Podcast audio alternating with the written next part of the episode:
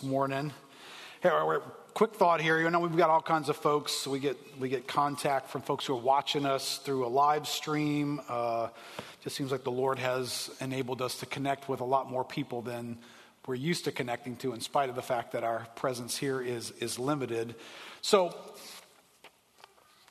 when you come to church on a Sunday, right? Uh, I, I think we, this would be an obvious thing for, for most people, but this doesn't sit in the same category of our lives like a trip to Walmart, or I'm going to school today, or even I'm going to work today.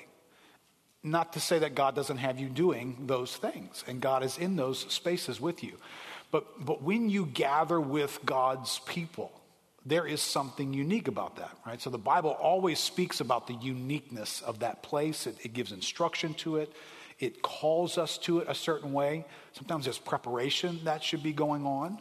And, and I know it's hard in our busy lives to adequately prepare for everything that's coming up. We, sometimes just showing up is about all we can seem to pull off. But so if I were to ask, hey, did you prepare to come today?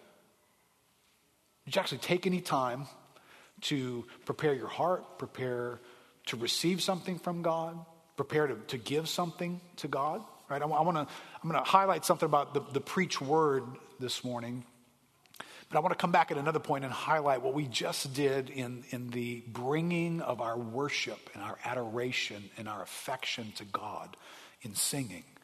Um, I know sometimes we're just, we're just getting here and we're just glad we made it, but God's looking for every ounce of us, right? God's looking for every piece of our heart, every aspect of the terrain of who we are to be engaged. And I want to do a little bit of an experiment with you here about receiving God's word being preached. And, and I could open up several Bible verses that would say, what's the preaching of God's word supposed to do in this moment? And the Bible would describe many things that the preaching of God's word is supposed to do. But I, I've got a quote in your in your notes there. If you guys are tuning in online, in your notes that are online. Uh, John Stott, who you may or may not know, is an English pastor who was extremely influential in the Christian world throughout the end of the nineteen hundreds. And he said this in a book on preaching that he wrote a number of years ago. He says, I have always liked the definition of preaching given by Professor Chad Walsh. The true function of a preacher is to disturb the comfortable and comfort the disturbed. Right, that's always a, a helpful phrase for me as I'm thinking through preaching elements. That, you know, in this moment, I think God wants to do exactly that. I think He wants to disturb the comfortable and comfort the disturbed. I'm not sure if you have a definition for both of those things. The, the comfort, the disturbed one is kind of obvious, right? Life can get disturbing. You could be here after a week that's been very disturbing. It's disrupted your faith. It's disrupted your sense of well-being. You feel off balance. You feel threatened by some things. Relationally, some, some challenges have come. You don't know how things are going to resolve. And there is an aspect of God's word, because when we preach God's word, God's word is already preaching to us. That's what it's doing. It's, it's not an encyclopedia. It's preaching to us. And so it's speaking into those categories. And so maybe for some this morning, God is eager for His word to comfort you in the midst of something that's disturbing you. And then there's another piece of the Bible, and we're going to see this as we glance through First Peter again today, that God is seeking to disturb our comfort. God is seeking to interact with the place that we find ourselves in right now, that God's going to say to us, okay, move on from there. Time for you to go here now. Time for that to stop being part of your life and for this to become part of your life. And then the reality is a lot of times we're not comfortable with that, right? How many of you guys have walked with God long enough to know that sometimes what God does in your life is simply not comfortable? But if you've walked long enough, it's good though, isn't it? So I want to ask you this morning, just for your own sake, you don't have to raise your hand or anything. You just need to identify this in your heart. This is your homework assignment for preparation. Which would you be this morning? Would, would you be needing God to comfort you in a disturbing place in your life? Or would you be needing God this morning to disturb you in a comfortable place in your life? All right, this is group participation. You don't have to say it out loud, but I want everybody to actually say to God, God, I think this morning I need you to fill in the blank. All right, let's pray together. Father, thank you for transformative moments in our lives. Real moments where, Lord, we can experience something that changes our lives, even just this morning. Uh, Lord, I'm, I'm, I guess if I'm bringing milk home from Walmart, that's, that's a little bit of a change. At least we've got some stuff in the pantry. But Lord, what we bring home from here is an exchange with you, a living exchange with the living Word of God by the Holy Spirit who is in us. And so, Father, whether we have come this morning in a category of, of a disturbing week, disturbing activities, that we need you to inform those disturbing places with your Word and find comfort there. Or, Lord, maybe we have skidded in the church here and we've just kind of been living in the same place. We're not being transformed. We're not pressing on. We're not growing. And you would like to disturb our comfortable place. Lord, whatever you have for us, God, we're here to receive it. Our hearts are open. We invite you, Lord, do what you will in our lives. In Jesus' name, amen. All right, well, we are concluding our hanging out in First Peter chapter five. We've been there for quite a number of weeks and enjoying the insights that God has given to the Apostle Peter there. Uh, we're not going to be done necessarily with, with our discipleship reboot. Uh, we're going to visit that throughout the year in a number of different ways.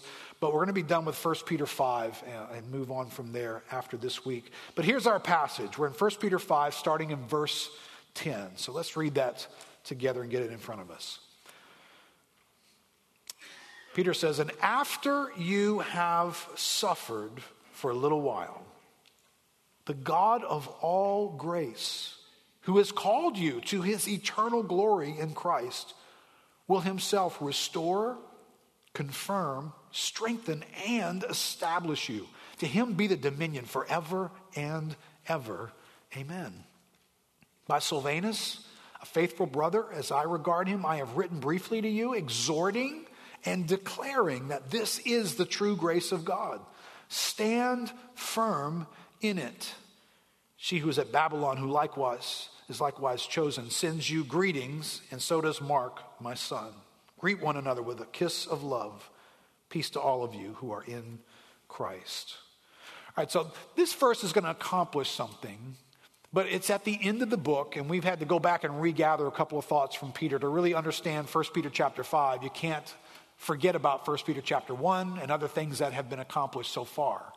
So along the way, I want you to just notice, along the way, a couple of passages where Peter has been disturbing the comfortable.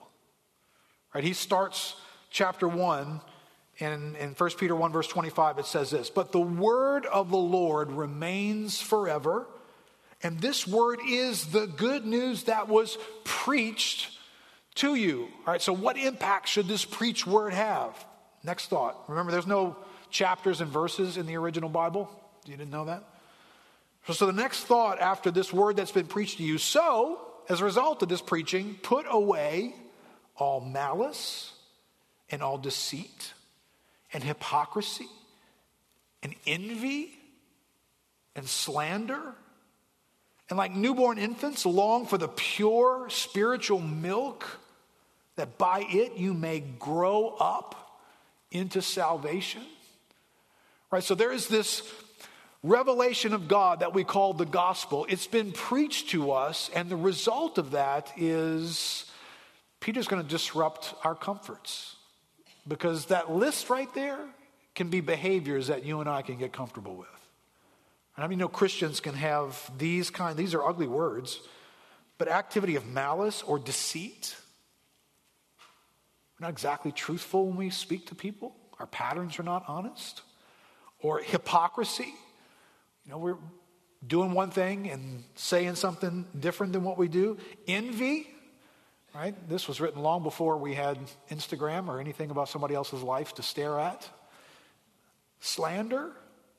Right, so the Apostle Peter comes along and says, there's this powerful truth of God's word that's been preached to us, and it is disturbing our idea that we would continue in some of these activities. Christians should feel, I, I should put that down.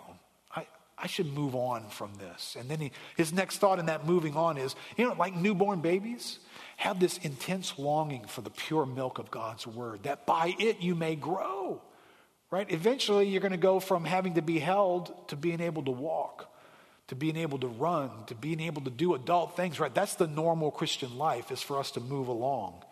First Peter chapter two, verse nine, here's another nudge moment where he is disturbing the comforts of our lives. He says, but you are a chosen race, a royal priesthood and a holy nation, a people for God's own possession, that you may proclaim the excellencies of him who's called you out of darkness into his marvelous light. So he, he jumps in a room with a group of believers just like this, and he calls us back to the mission that we're on. We have this missional assignment. We're chosen by God for a task. We're supposed to be proclaiming the excellencies of him who's called us out of darkness. Now, if you've been walking with Jesus for a little while in your life, right? I mean, you can recognize you got saved back here a number of years ago, and then that initial thing happened in your life, whatever that looked like for you. Some change took place, some new way of doing life. You grew to a place. All right, now how many can identify that maybe you grew to a place that just sort of got flat and you kind of stopped growing then? Just kind of stayed in that place. And you got comfortable there, right? And Peter comes along and says, hey, let's bust that up. Right, this proclaiming of God's glory from your life, hey, it started to happen here and it was going on this way here, but it's kind of like plateaued. How many of you guys recognize God's not interested in his glory plateauing? He's not interested in the church sending the message to the world that, you know, God's got a ceiling. You know, God's really awesome and amazing, and when you get to about right here, that's about it. God's kind of done. No, God's got more, doesn't he? God has more for you and I to experience and to transfer into this world. But when I get to this point in chapter five, First Peter has spent a lot of time navigating that life doesn't always go in a pleasant, helpful way. Life has pain in it. Life has difficulty in it.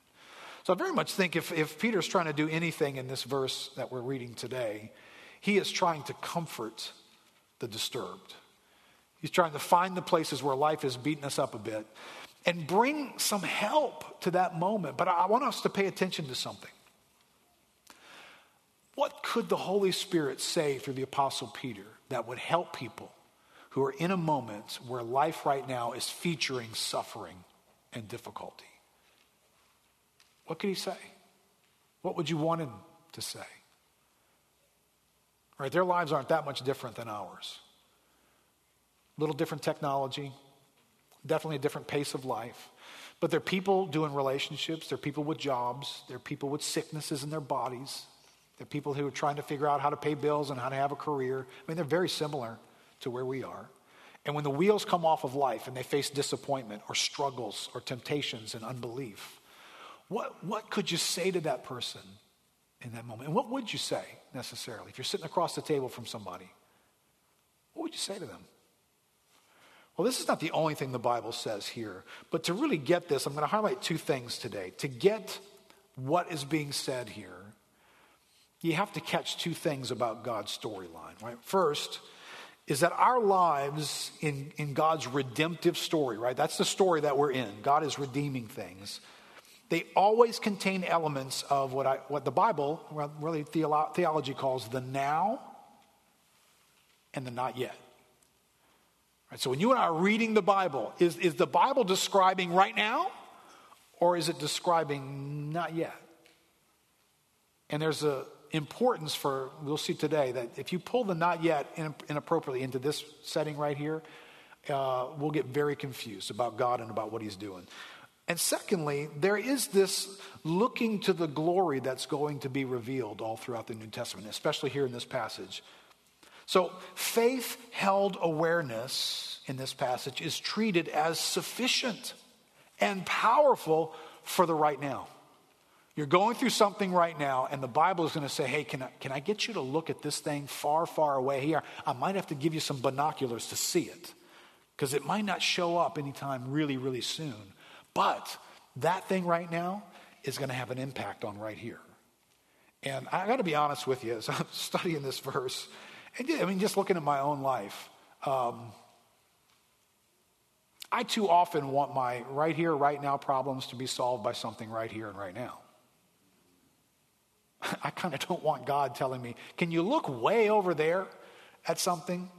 It's like, well, God, that's great for them, but that's not where I am right now, right? I want something right here and right now. So this thing going on on Sunday, I kind of like for it to be done by Wednesday at the latest. And I like for it to change this way and this way. Ways that I can identify about right here and right now. But God often speaks to our right here, right now, all out throughout the Bible by telling us to look way over there. And here's why. This is where Peter started his message in First Peter chapter one, verse three. And he's going to pick this up again in verse five, right? In chapter five. Verse three says this. Blessed be the God and Father of our Lord Jesus Christ. According to his great mercy, he has caused us to be born again to a living hope through the resurrection of Jesus Christ from the dead. Can we just pause for a moment and catch the grace of God coming our way in this passage? The most miraculous thing in our lives is that you and I have received another life besides our own. Most miraculous thing that's ever happened and could ever happen to us. Right? I know we'd all like to be uh, healed of some disease, and we'd say, wow, I mean, if you walked up here today and, and, and you had some disease and, and we could just pray and you were healed, we'd say, wow, that's pretty amazing. Uh, if somebody dies and they're brought back to life, we go, wow, that's that's really amazing. But, but but I cannot tell you, neither one of those fixes the inside of you not having a life. The biggest miracle of our lives is that we have been born again by a life that we did not have. And, and why did that happen? Well, by his great mercy. The biggest event of your life came to us by his mercy. Not because we did something, not because we were good religious people who attended services and did kind things to other people. By his mercy. Not because God looked into the future and saw that you were a straight A student and you were going to do an awesome job. If he made you a child of the kingdom, you would not embarrass him from that moment forward. So he caused you to be born again. That's not what this says, does it? By his mercy, you and I were born again to a living hope through the resurrection of Jesus Christ. What we're about to celebrate at Easter was the means through which that could get accomplished. It, it wasn't whether or not we ever tithed enough. It wasn't our determination. It wasn't the size of our faith. It was through the resurrection of Jesus Christ. But this living hope now gets attached to something, verse four, to an inheritance that is imperishable, undefiled, and unfading, kept in heaven for you. You have been born again to a living hope that is attached to an inheritance, something you're going to have that's imperishable, undefiled, and unfading, right? Can you just can you just survey your closets right now and survey your life, your bank account, your health, your mental acuity, everything about your life? Just how many of those things are perishable? How many of those things are undefiled? They can't be corrupted by sin. They can't be touched. How many of those things are unfading? They're, they're not going to go from this great posture to something less. All of you who are older right now, you're playing along well. Lester, you especially. I saw a video of you yesterday. There's a lot that is fading, isn't there, Lester? Thanks for acknowledging that in the video I saw. Um, and it's kept in heaven for you. Is, is it, is it here? Well, that's going to be the challenging point because in some ways, well, yes, it is. But at the same time, it's also kept in heaven for you, right? And then when God explains that future to me, he says, you who by God's power are being guarded, right? So God's going to make sure you get to that point through faith for a salvation ready to be revealed in the last time. So there's an aspect of our salvation. If you're a Christian, you know that word. That word salvation is a huge word to you. Every human being has to come to a point to engage something called salvation. You have to be saved out of this world. And, you know, I can point back and I can say in a moment, in a moment of my life in nineteen seventy-nine, in February, I was saved. Salvation came to my life. But then I read this verse and it says there's a salvation ready to be revealed in the last time. So there's something about this salvation that comes to me that's in heaven waiting for me. It's, it's not right here. In this you rejoice. Okay, so even though I don't have that yet, I'm still able to rejoice in it. Though now, for a little while, if necessary, you have been grieved by various trials. All right, so this is the theology of God. That there is a right now life happening, and there is another life that's on its way. And the Bible's really clear about that. And if we look to that life correctly, we experience in the right now this living hope, right? So let both of these things get in the room with us for a second. Grievous trials are in the room with us right now. They're here. If you are experiencing a life that actually feels like a grievous trial, uh, you don't need to be here this morning feeling guilty. You don't need to be self-accusing. You don't need to wish that you were a real Christian so that you'd never have these things. You don't need to be sitting asking, what did I do wrong? Why is my life feeling this way? Why am I going through this pain, right? Now, listen, the more painful it is and the more disorienting it is, the more we ask bad questions. But we need some helpful theology in that moment. This Bible verse isn't surprised that right now, for a little while, if necessary, you have been grieved by various trials. But it just said in something else, you rejoice. So I'm living in a setting where I have a living hope and rejoicing that's roommates with trials that bring grief in my life. So both of these things are true and they're real. There is this conflict in our lives. Are you out of bounds as a Christian if that's what your life feels like? Well, I, I need to pay attention to the, how the Bible reveals what we just described as God's redemptive story, right? Here's God's redemptive story. The God who exists in eternity at some point creates the world that we live in. He creates human beings. And in that moment in the Garden of Eden, life existed a certain way here. And we all know the rest of the story, right? Sin plunged creation into the fall and ruin. And a whole new set of activity took place on this created world now. Sin is present. Suffering is present. Sickness is present. Death is here. A real devil is here. All right, so that's going to that's going to play its way out. And the whole Bible is going to point to this one central character, Jesus Christ, who is God himself, who's going to come in the flesh, and he's going to interfere with this storyline in a massive way. He's going to be the only human being who ever lives a perfect life, and then he's going to surrender himself into the judgment of God to judge the sin of humanity, all of the sin, the sickness, the devil himself. God is going to judge this fallen world in his Son. And in the moment where Jesus says, it is finished, something really is finished in that moment. And God lets the whole universe know when Jesus is resurrected from the dead, what he said was finished really is finished. And then Jesus ascends to the Father and sits at the right hand. He is now on the throne, ruling with his authority from heaven. That's done. And then one day, we're going to get to go to heaven. We're going to be in glory, right? But what about the moments between when Jesus ascends into glory and we get to go into heaven? What's happening right here? Great, great kind of visual image here. Wayne Grudem's systematic theology, he describes this moment this way. He says the lines for this age, right, the one we're living in right now, and the age to come, the one we're not living in yet, they overlap. They overlap now because the powers of the age to come have broken into this present evil age so that Christians live during an overlap of the ages. All right, so this is, you know, I'm going to use this as a visual. All right, so here is the age in which we live, and this is the age to come. Now, if you were Moses or Abraham, this is what this is what the graph would look like. There was the age you were living in and the reality that you were experiencing that got established by Adam and Eve in the garden and the deal they made with Satan. And now we, they live in a world that's full of evil and sickness and suffering. And there's this age to come that the Bible is foreseeing. Way over there, this age to come.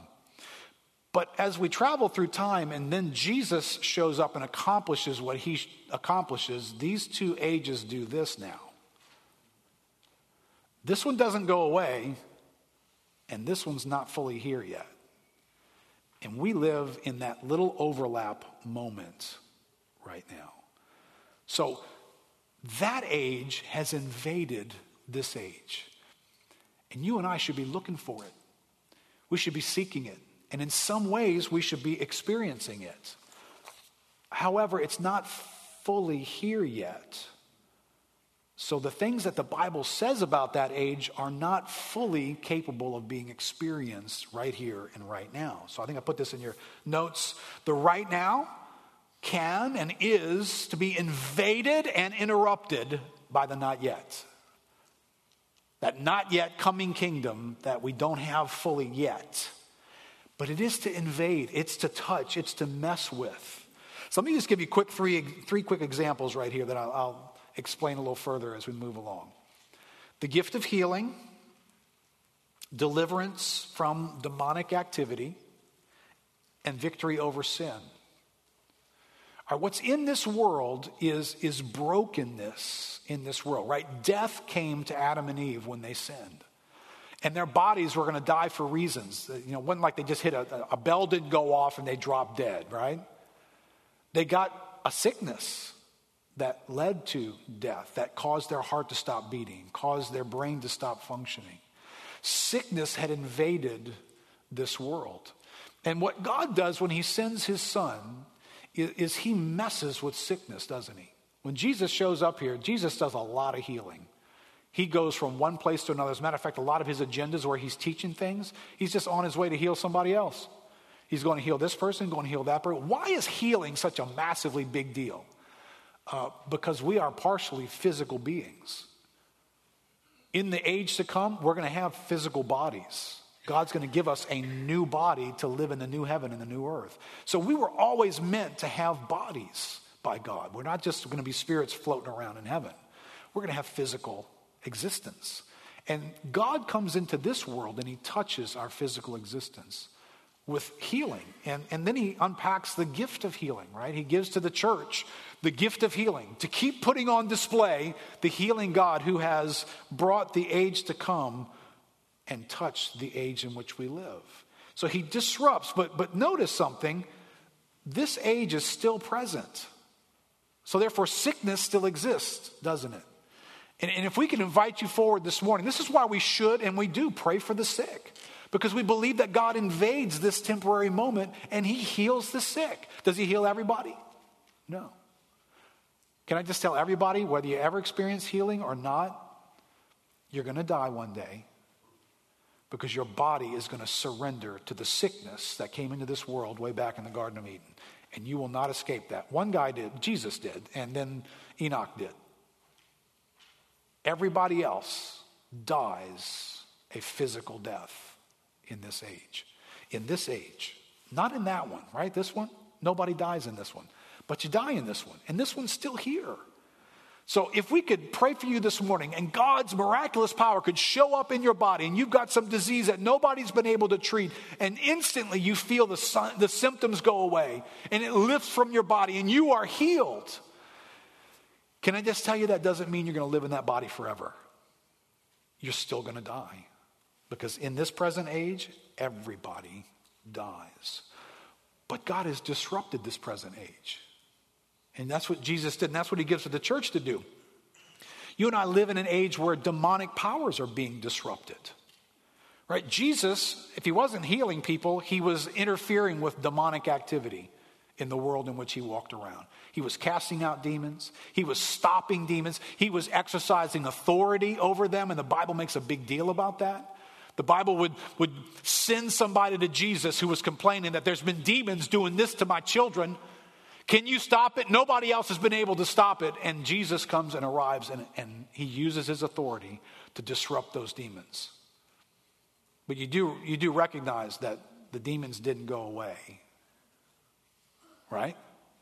The demons stayed in the world, and they continued to operate. And Jesus would cast out some more of them. And he cast out some more of them. And then when he left, the demons were still here. And they're still doing demonic stuff. And the church now had to engage a world that's got demons in it and bring the power of the age to come to touch this one right here and right now. The same is true of, of sin. Sin operates in this world. It's deceptive. It's powerful. It gets underneath your skin. It begins to mess with how you do your life.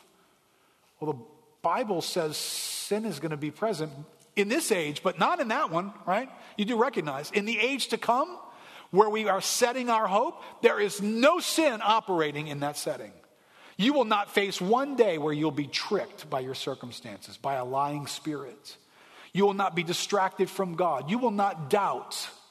You will not turn to something else to replace the promises that God has made to you. You will never experience a moment where you are not fully delighted in God. You will never be bored with the things of God and the things that are spiritual in, in that life. That's what's waiting for us. But in this moment right now, that's here in some measure, and we should experience it at some measure, but it's not fully available. John Piper's written a, a book. I think it's an, a massive undertaking on his part to write a book called Providence, and it is a massive book. I think it's over seven hundred pages. Uh, but I was glancing through it this week, and he, he references an earlier chapter when he says, the previous chapter left us with the weighty reminder of the embattled condition of God's people in this fallen age. It's an embattled condition. Sin is unspeakably powerful, not only in unbelievers, but also in the remaining corruption of true Christians.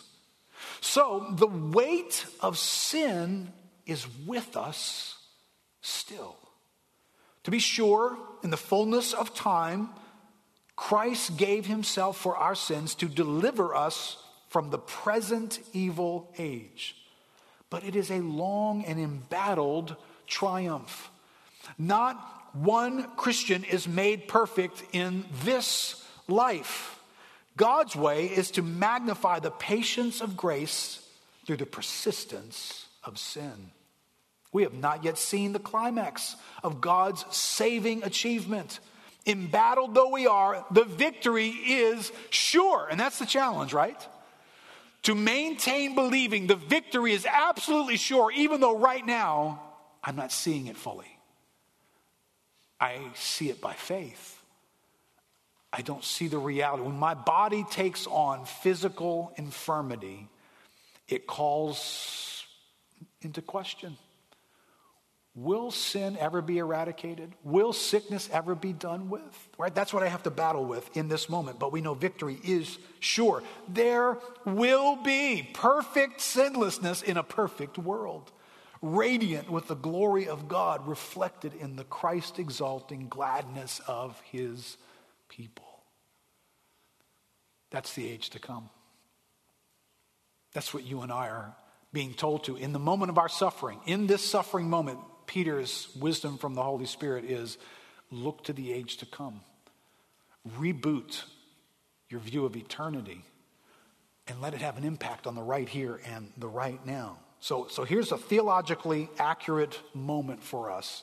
Your outline I wrote. So we conclude that I, I can and I will be liberated in some measure in the here and now from sickness, suffering, demonic powers, and sin. But I will be fully liberated and gain full, complete, unceasing access to this experiential reality in a salvation ready to be revealed. Listen, this is not a small point. This has been a point of great theological confusion for the body of Christ for, for many years, right? There is a debate. I'm going to pick this up in a, in a separate message later this year. But I wrote in your outline two things: a correct charismatic interpret, interpretation and an incorrect interpretation of the kingdom coming. Right? What do I mean by those two thoughts? Well, it is correct to interpret the charismatic invasion of this world as the kingdom that is to come invading the darkness, this present evil, the brokenness and the sickness in this world. So Jesus comes as the most charismatic person who ever walked on the earth. He was anointed by the Holy Spirit to go about doing ministry in this world. And he disrupted the darkness that was in the places of this world by bringing the Holy Spirit's ministry to bear on people's lives. And so people got healed. They got delivered from demonic powers. God transformed them. He raised them from the dead. He disrupted this world. And then he turned around, breathed on his disciples, promised them power at Pentecost that would be for the church age to come, and told them, the works that I have done and you have seen done, and greater works than these shall you do, for I go to the Father. And he had brought the initiation of the coming age and sat it on top of this broken world. And he basically told you and I, keep messing with this broken world. Keep bringing the kingdom to come to bear on this broken world. Well, how do we do that? We pray for the sick. We seek the miraculous power of God. We use the gifts that the Holy Spirit gives to minister to one another. It's the invasion of the coming age into this age. All right, so I've got, I've got multiple reasons why I'm not a cessationist from the scriptures. Uh, this would be one of them, to understand the kingdom of God and how it comes and how God has inaugurated it coming. But if you understand that there is a dimension of the future kingdom here, but it's not here fully yet, it will rescue you from why you're probably rejecting spiritual gifts. Because the incorrect interpretation that many, many folks have applied to this topic has done a disservice to this topic, right? The health and wealth gospel that's available out there, if you tune into the wrong places, is going to teach you about that age is fully available in this age. So it's going to take the streets of gold, it's going to take the abundance, it's going to take the mansions, and it's going to pull it from a future reality, and it's going to put it in your backyard. And it's going to tell you you can have all of this right now, both in the form of wealth as well as the form of health in your body. Because, by the way, by his stripes, you are healed. That's in the Bible, you know. Have y'all heard that verse before? You ever use that verse in your own life? Ever use that verse praying for someone else? Is that a good verse to use? Of course it is. It's the Bible. But what does it mean? Well, here is what I believe the correct understand, understanding of this overlap of the kingdom is that when Jesus finished what he was doing, he fully accomplished whatever would be needing to be accomplished for us to have bodies that will be whole and healed.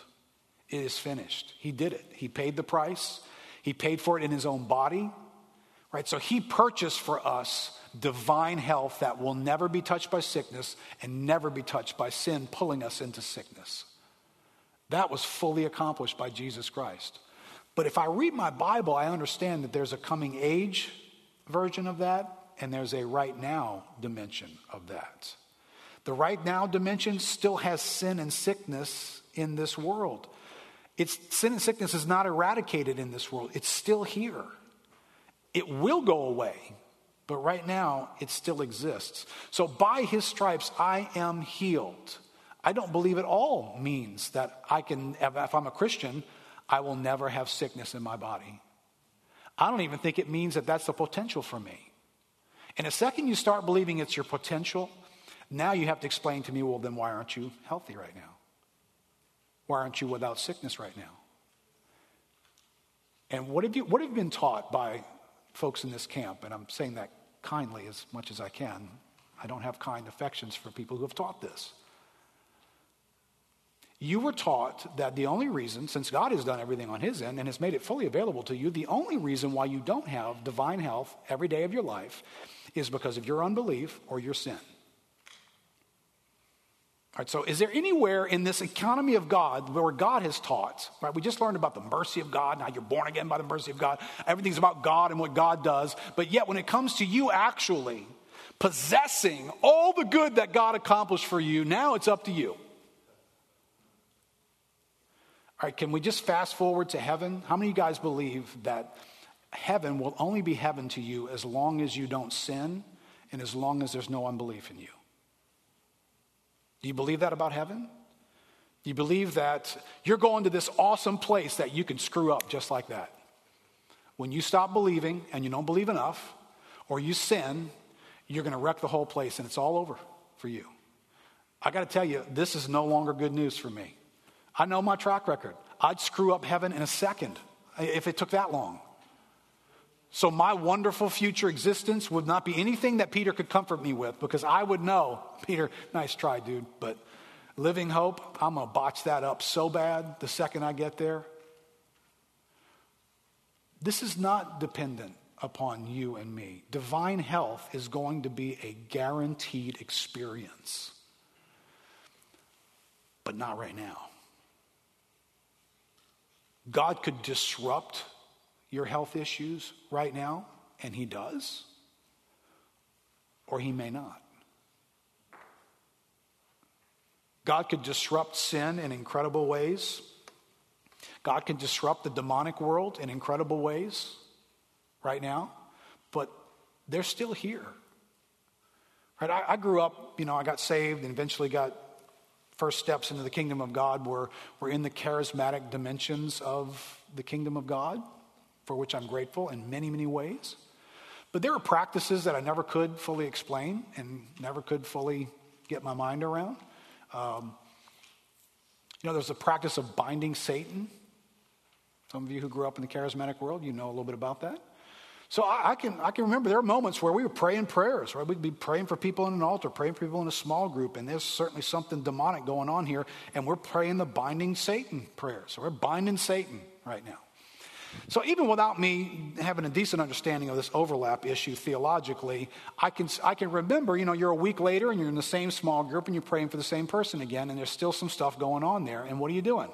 Oh, I'm binding him again, which made me start asking some questions. Didn't we just do this last week? How long does that binding last?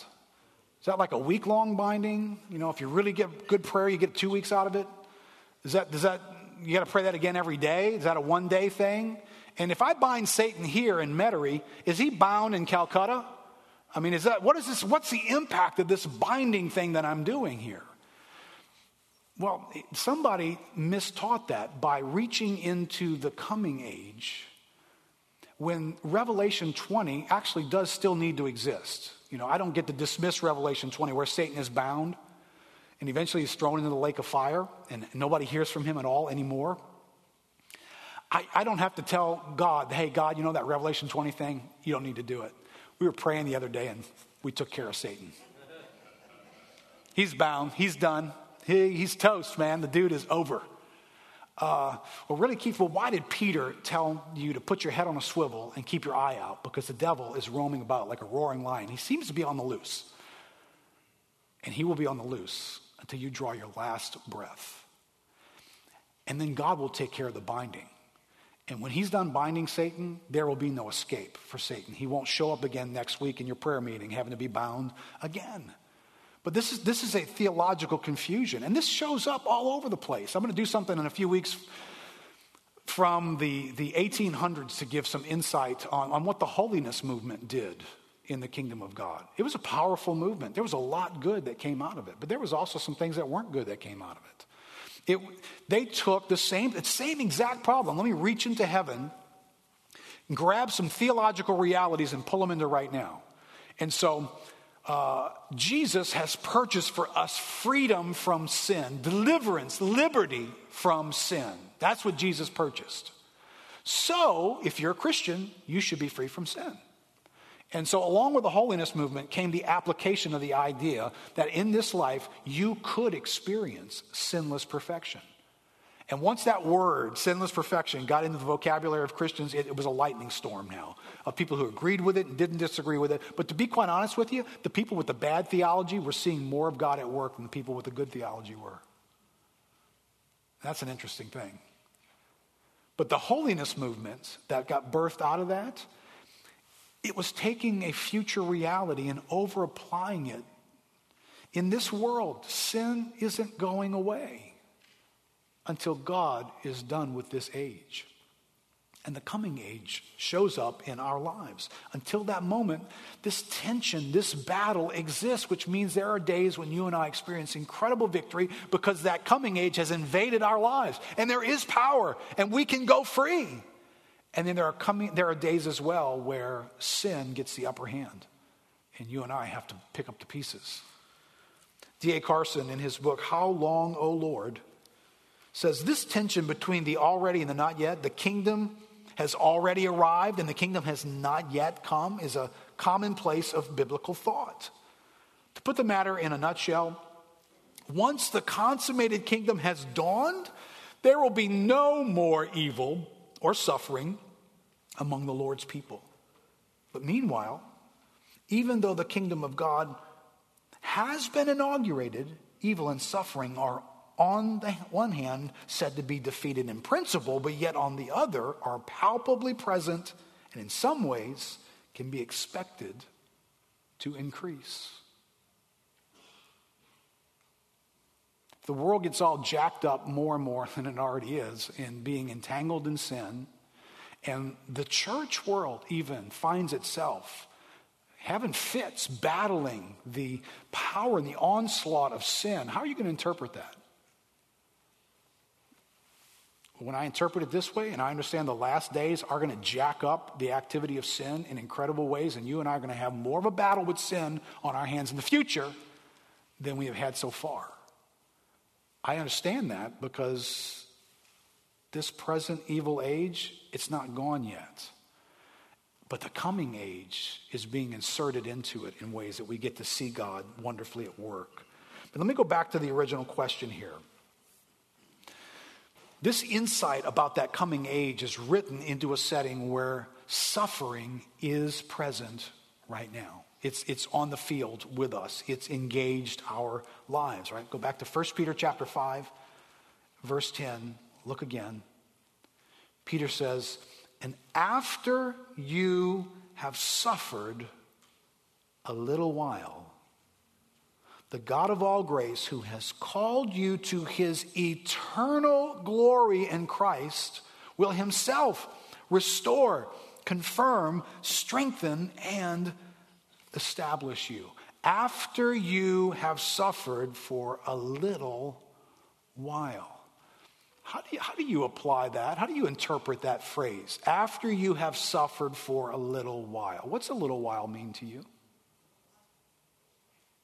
Does it mean like, you know, next Tuesday?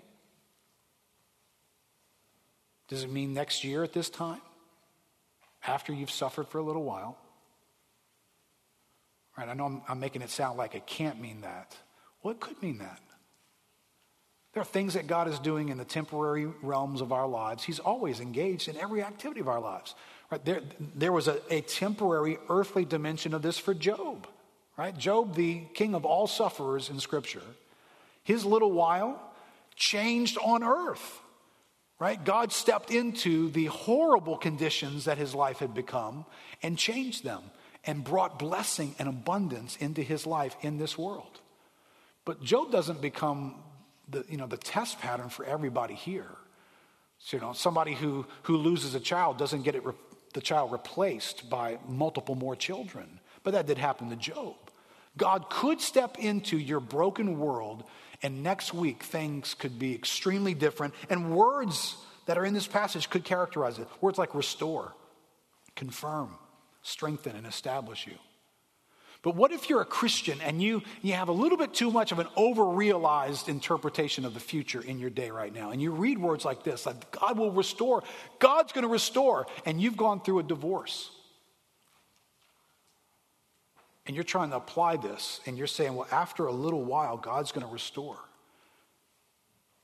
Now, do you see some of the danger here of how you pick this verse up and what you make it mean? Does that mean God is going to restore your marriage?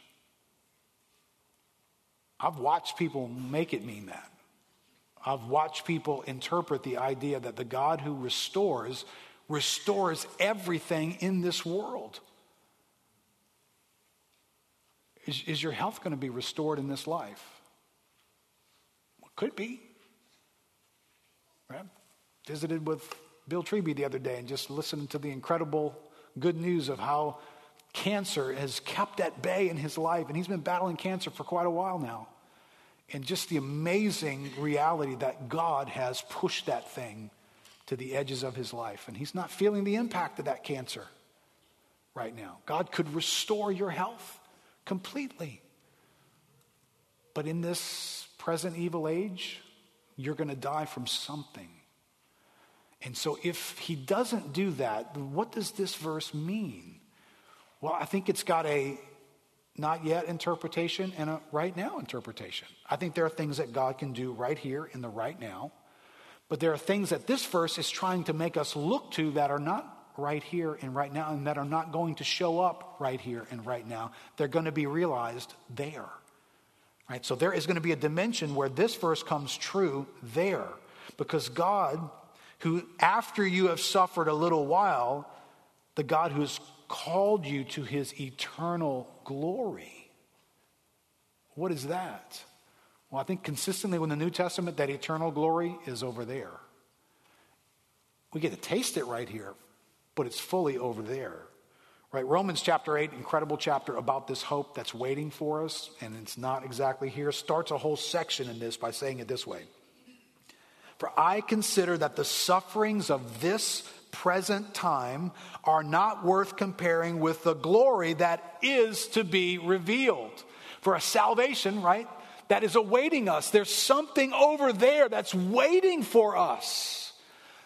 That's not right here and right now. And right here and right now, the suffering that we experience needs to be alleviated, needs to be touched and impacted and affected by us being more aware of that. Right? That's what Peter's trying to do right here. He's trying to say, hey, suffering is in this world with you, but what about that? That's the living hope that you've been born again to, a hope over there that can never be taken. It's not, it's undefiled, it's kept in heaven. It's not getting corrupted. It's not like your hair falling out, right? Next time you stare down at your sink and you see little pieces of you hanging out there staring back at you, just let it remind you, oh, I have something waiting for me that won't do that. You got something that God's given to you that's never going to fade. It's not going to diminish. It's not going to become less. It's not going to get interfered with. The devil can't roam around and mess with that. Sin can't get underneath your skin and suddenly mess and blow up your whole world. You are going to a place where that can never, ever happen to you. It's waiting for you after you suffer for a little while. That's what Peter is trying to say. But I got to be honest with you. Studying this, I mean, the Bible's so clear in this category. I don't know how it is that we manage to silence this so much. I think part of it's because we, we are a little bit too much in love with the right here and the right now. Right? I mean, this gets given away. I'm not trying to poke anybody here, but you know, when you when you spend less time thinking about there, but you're able to get up every morning and, and do a gym workout that involves an hour of miserably treating your body instead of sleeping in. Um, That says something, right? There's something about right here and right now that really, really is valuable to us. All right, so I put this in your outline. It would seem that as the comforts and the entertainments and the wealth and technology have increased in our world, we are more and more happy to live our best lives here and now. Do you know God's best life for us is not here? It's not now. That doesn't mean it's supposed to be, you know, a horrible thing here, because that kingdom has invaded this kingdom. So you and I get to, to taste and get supplied by that kingdom in this world. So we sh- we shouldn't be these sourpuss-looking Christians walking around with no sense of happiness because we're just waiting for that day. It's going to get a whole lot better then, and I'm just miserable until then. No, no, no. That's not good either.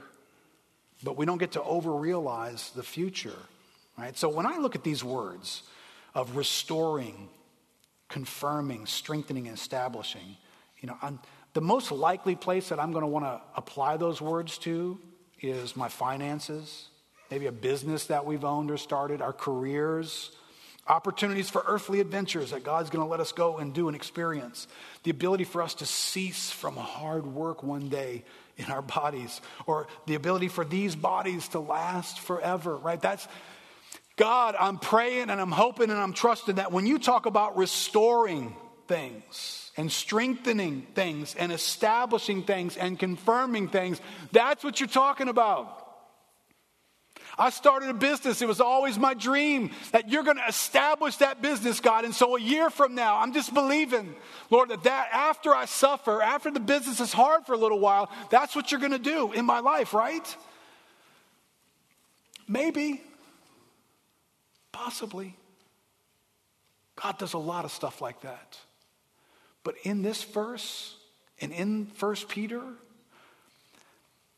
Peter's not trying to get these guys to lift their eyes to their business condition two months from now. That's not what he's trying to get them to see. Oh, look, you could have doubled your income just two months from now. I know people have done that. That's not how Peter sounds. He's making them look farther than that.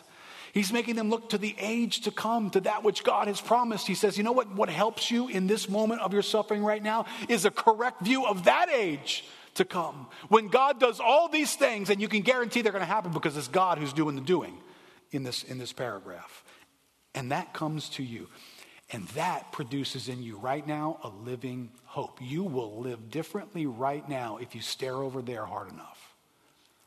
All right, now here's my proof, and I'm going to do this super, super fast. Hebrews chapter eleven, this great hall of faith chapter, is going to tell the stories of people who lived lives by looking at things that they couldn't see.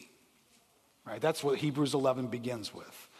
All right, faith is the evidence of things hoped for, right? The conviction of things we do not see. So these are people who were professionals at what we're talking about here. They looked to something that was coming and not just what was around them, right? So big names, Noah, Abraham, guys are there. And then we pick up in verse thirteen of chapter eleven. I'm going to run through this quickly. These, they said, these all, right, all these great names, these all died in faith. Not having received the things promised, but having seen them and greeted them from afar, and having acknowledged that they were strangers and exiles here on the earth. For people who speak thus make it clear that they are seeking a homeland. If they had been thinking of that land from which they had come or gone out of, they would have had opportunity to return. So in other words, if your thought processes are always about here and now and here and now, that's where you're going to return. Your hope is going to be about here and now. That's what you're going to look to, and you're going to fix yourself on the here and the now. Verse sixteen, but as it is, they desire a better country. Better than what? Better than here and now. That is a heavenly one. Therefore, God is not ashamed to be called their God, for he has prepared for them a city. Where? Here? No.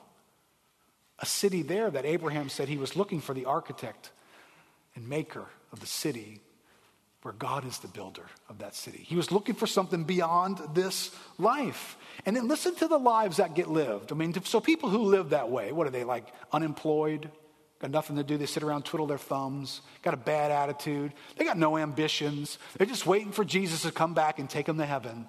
Is, is that what they're doing? No. If you go a little farther into this chapter, chapter eleven, verse thirty-two.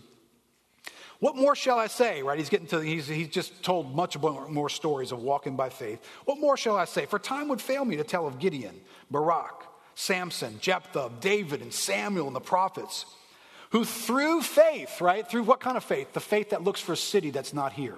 The faith that looks way over there for the realities that are most important in their life. Through faith, they conquered kingdoms. They enforce justice. They obtain promises. They stop the mouths of lions. They quench the power of fire. They escape the edge of the sword. They were made strong out of weakness, became mighty in war, put foreign armies to flight. Women received back their dead by resurrection. How did that happen? Well, because resurrection is not a problem in the age to come. And that got stuck way back here in these people's lives. Some were tortured. I love this. Refusing to accept release so that they might rise again to a better life. Do you understand what that's saying? No, no, no. You can go ahead and kill me. It's okay. I get to go to the city that I've been looking for anyway. You know, how released these people were from the right here and the right now and the tyranny of everything's got to go my way and everything's got to be just right. Verse thirty-six, others suffered mocking and flogging and even chains and imprisonment. They were stoned. They were sawn in two. They were killed with the sword. They went about in skins of sheep and goats, destitute, afflicted, mistreated, of whom the world was not worthy, wandering about in deserts and mountains and in dens and caves of the earth. Now just stop there for a second. How many of you want a Christian refund at this moment? I trusted Jesus for what? For a life characterized by skins of sheep and goats, destitute, afflicted, mistreated, and wandering? How many of us right now are going, where's the prosperity gospel? Whereas everything should be coming out great. Now, you know, quite honestly, if these people did this to themselves, which the prosperity gospel would teach, then too bad for them. They brought this on themselves. They should have just believed better. They could have escaped all of that. Well, that's interesting that God puts them in the hall of faith and speaks of them highly. Sin, and then verse forty, or verse thirty-nine. All these, though commended through their faith. So don't adopt that bad theology and attack God's people who he commends them. He didn't say, well, if you had just had better teaching, you just understood the doctrine of faith better. The whole reason why they're in this chapter is because they kept looking in faith to another place besides this one. All these, though commended through their faith, did not receive what was promised, since God had provided something better for us, that apart from us, they should not be made perfect.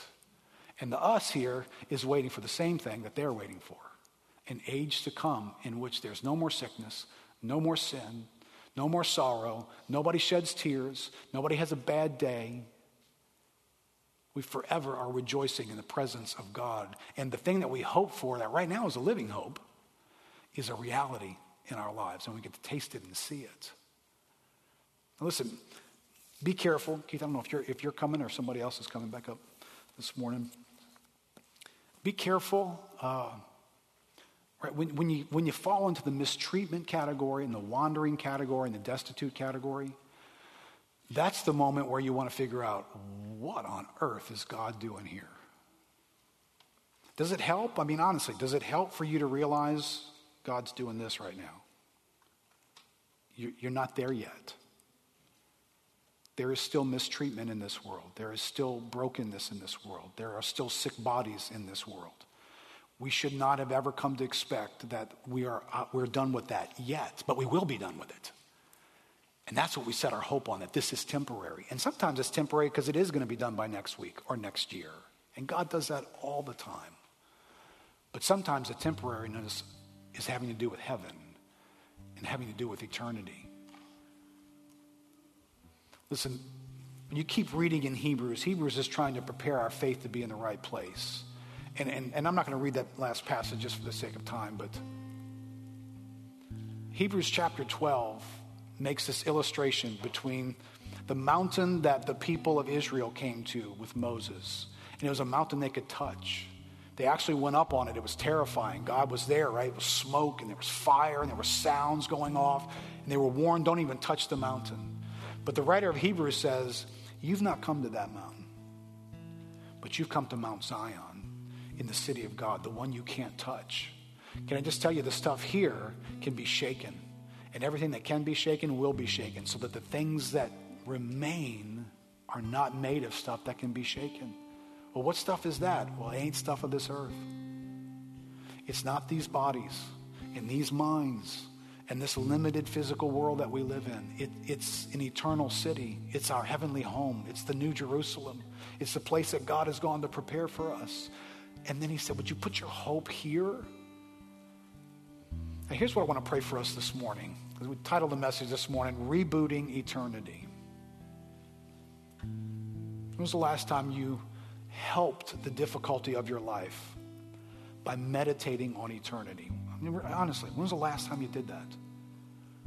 When was the last time you, you broke out your spiritual binoculars and stared as far off into the distance as it is? And by the way, I don't know how far away that city is from us right now. Do you? Do you know the Bible says that our life is but a vapor, so it ain't too far away. We're going to be there pretty soon.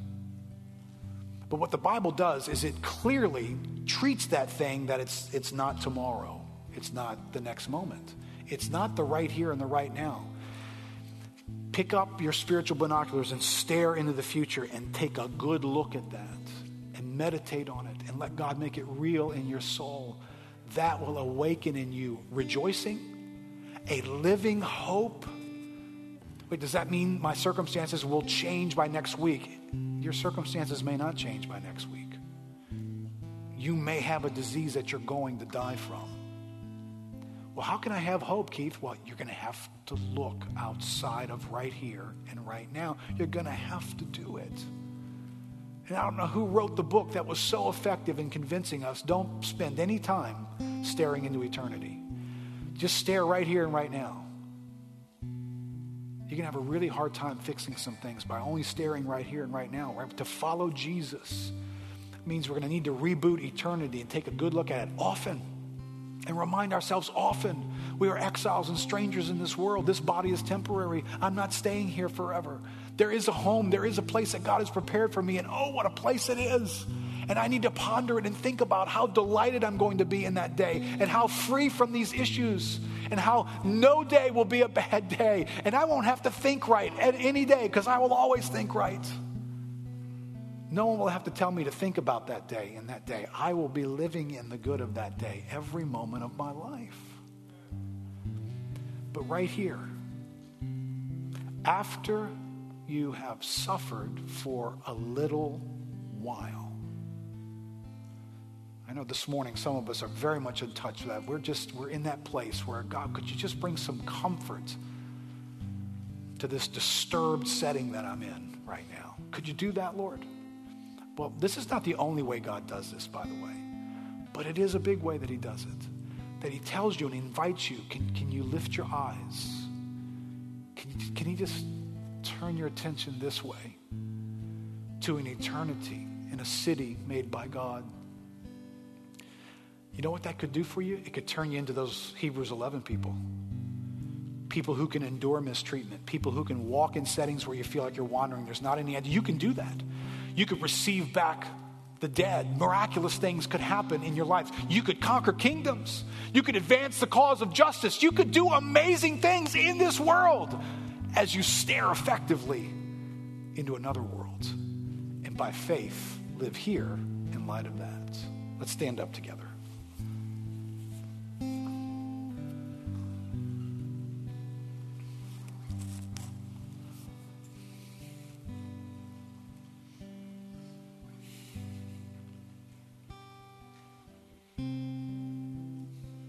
Father, this is your strategic word to engage our real moments, real moments, Lord.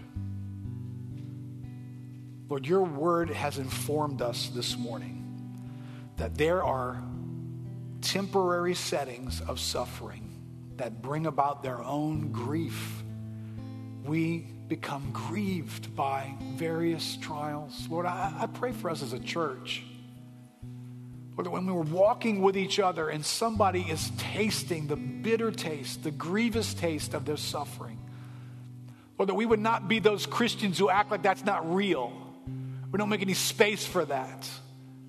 We act as though they shouldn't have any struggle with that. Lord, it's just not true. Lord, in this moment, you recognize this is a place that hurts. Suffering is full of disappointment, confusion, heartache, fears that it could get worse. Lord, this is what suffering moments feel like, and you know that. I thank you that when you stared into these moments, Lord, you, you knew of our humanity. You wept at Lazarus' tomb. Lord, not because you didn't think you could fix that. You knew what you were going to do. You wept because of the suffering that Lazarus' family was going through. The brokenness of losing somebody to death. So, Father, I thank you that this morning, the, the varieties of sufferings that are here in this room with us, Lord, you, you, you don't just tell us, suck it up, oh, get over it. You weep with us and you engage us and you are aware of the pain. But Father, you gently take us by the chin and you direct our attention to something else in this passage. You turn us, you reboot our understanding of eternity, of that which will last forever, of the realities of how quickly this is really going to pass, and these momentary light afflictions are going to give way to something massively glorious. And Lord, you call us, you summon us to put our hope in this living place, this living reality, this eternal glory. God, would you help us, Lord? Would you lift our eyes and help us this morning to put our hope there so that here there could be rejoicing, even in conflict and difficulty and struggles. So God, would you do this? We are, we are followers of Jesus. We are disciples who are following you.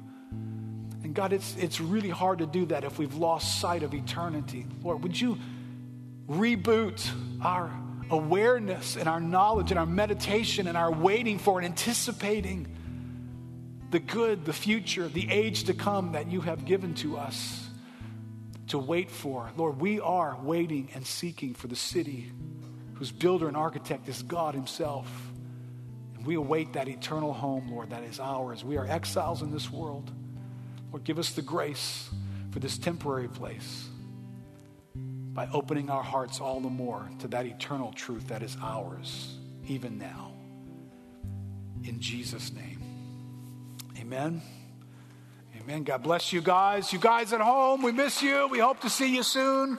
We'll be back live stream next week, but uh, if you can join us, there's space here for you. You can register or you can not register, whatever serves you, and we hope to see you next week.